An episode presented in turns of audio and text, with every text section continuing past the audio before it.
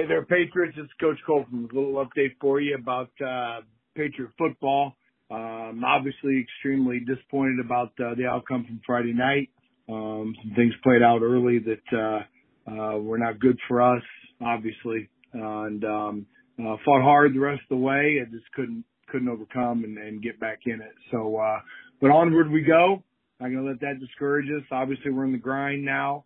Um, this season has definitely been tough between uh, coaches uh, being gone with um, uh, being sick and other coaches uh, being gone for other reasons and family illnesses and, and players being told that, um, you know, if they have a fever or if they feel ill at all, to just stay home.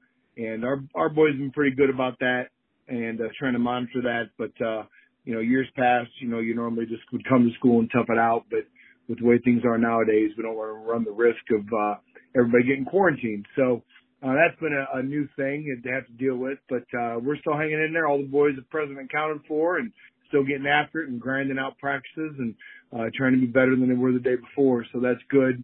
Um, Southern Wells coming up. Uh, didn't play varsity football this last year, so this year's obviously been tough for them. You know, I can't imagine not playing a single game of varsity football and now having to do it all this year. Um, they're a young team, a little over twenty players on the roster. And, um, so it's been a challenge for them. Uh, we could really, to be honest with you, we could care less if it's Southern Wells or who it is right at this point. Um, we're just trying to, to be our best version of ourselves and, and be ready to play. And, uh, we're treating Southern Wells like, uh, they're the best team in the state. I mean, that's been our preparation mindset and, um, that's how we want to attack it. And then, uh, we're prepared. Uh, that way, if they are the best team, they do come out as the best team in the state, you know, we're more prepared for it. And if they don't, then it makes it all the better for us. So, you know, that's been our mindset.